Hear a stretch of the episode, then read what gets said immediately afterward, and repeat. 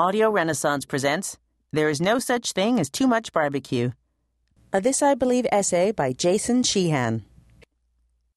Jason Sheehan is a food critic from Denver, Colorado. He heard our series on his car radio and told us he liked the concept because, for many people, belief is just a nebulous clutter of half held convictions. But the process of putting them down on paper helps cement those few things a person truly believes, the core of a principled life. He also noted that the object of his belief was sitting on the seat next to him in two plastic bags. After listening to the results of this project for several weeks, I knew I could do three minutes too. Certainly not on world peace, or the search for meaning in an increasingly distracted world, or anything as grave and serious as all that, but on a belief just as true. I believe in barbecue, as soul food and comfort food and health food, as a cuisine of both solace and celebration. When I'm feeling good, I want barbecue, and when I'm feeling bad, I just want barbecue more. I believe in barbecue in all its regional derivations, in its ethnic translations, in forms that range from white tablecloth presentations of cunningly sauced costillas to Chinese takeout spare ribs that stain your fingers red, to the most authentic product of the tar paper rib shacks of the deep south. I believe that, like sunshine and great sex, no day is bad that has barbecue in it. I believe in the art of generations of pitmen working in relative obscurity to keep alive the craft of slow smoking as it's been practiced for as long as there's been fire.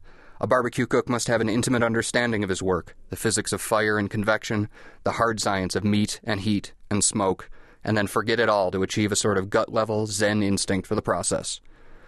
I believe that barbecue drives culture, not the other way around. Some of the first blows struck for equality and civil rights in the Deep South were made not in the courtrooms or schools or on buses, but in the barbecue shacks.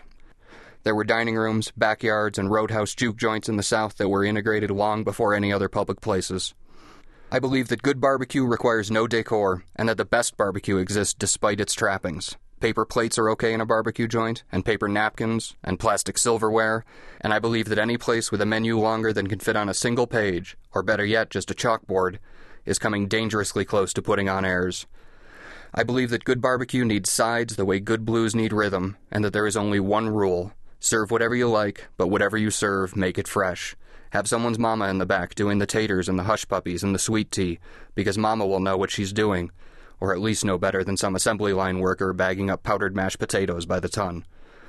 I believe that proper barbecue ought to come in significant portions. Skinny people can eat barbecue, and do, but the kitchen should cook for a fat man who hasn't eaten since breakfast. My leftovers should last for days. I believe that if you don't get sauce under your nails when you're eating, you're doing it wrong. I believe that if you don't ruin your shirt, you're not trying hard enough. I believe, I know, there is no such thing as too much barbecue. Good, bad, or in between, old fashioned pit smoked or high tech and modern, it doesn't matter. Existing without gimmickry, without the infernal swindles and capering of so much of contemporary cuisine, barbecue is truth. It is history and home, and the only thing I don't believe is that I'll ever get enough. Jason Sheehan with his essay for This I Believe. Sheehan's barbecue obsession began at 16 with a trip to Hercules Chicken and Ribs in his hometown of Rochester, New York. Although he worked as a chef for 13 years, he lets his wife do the cooking at home. If you enjoyed this essay, you can download and listen to the entire This I Believe audiobook.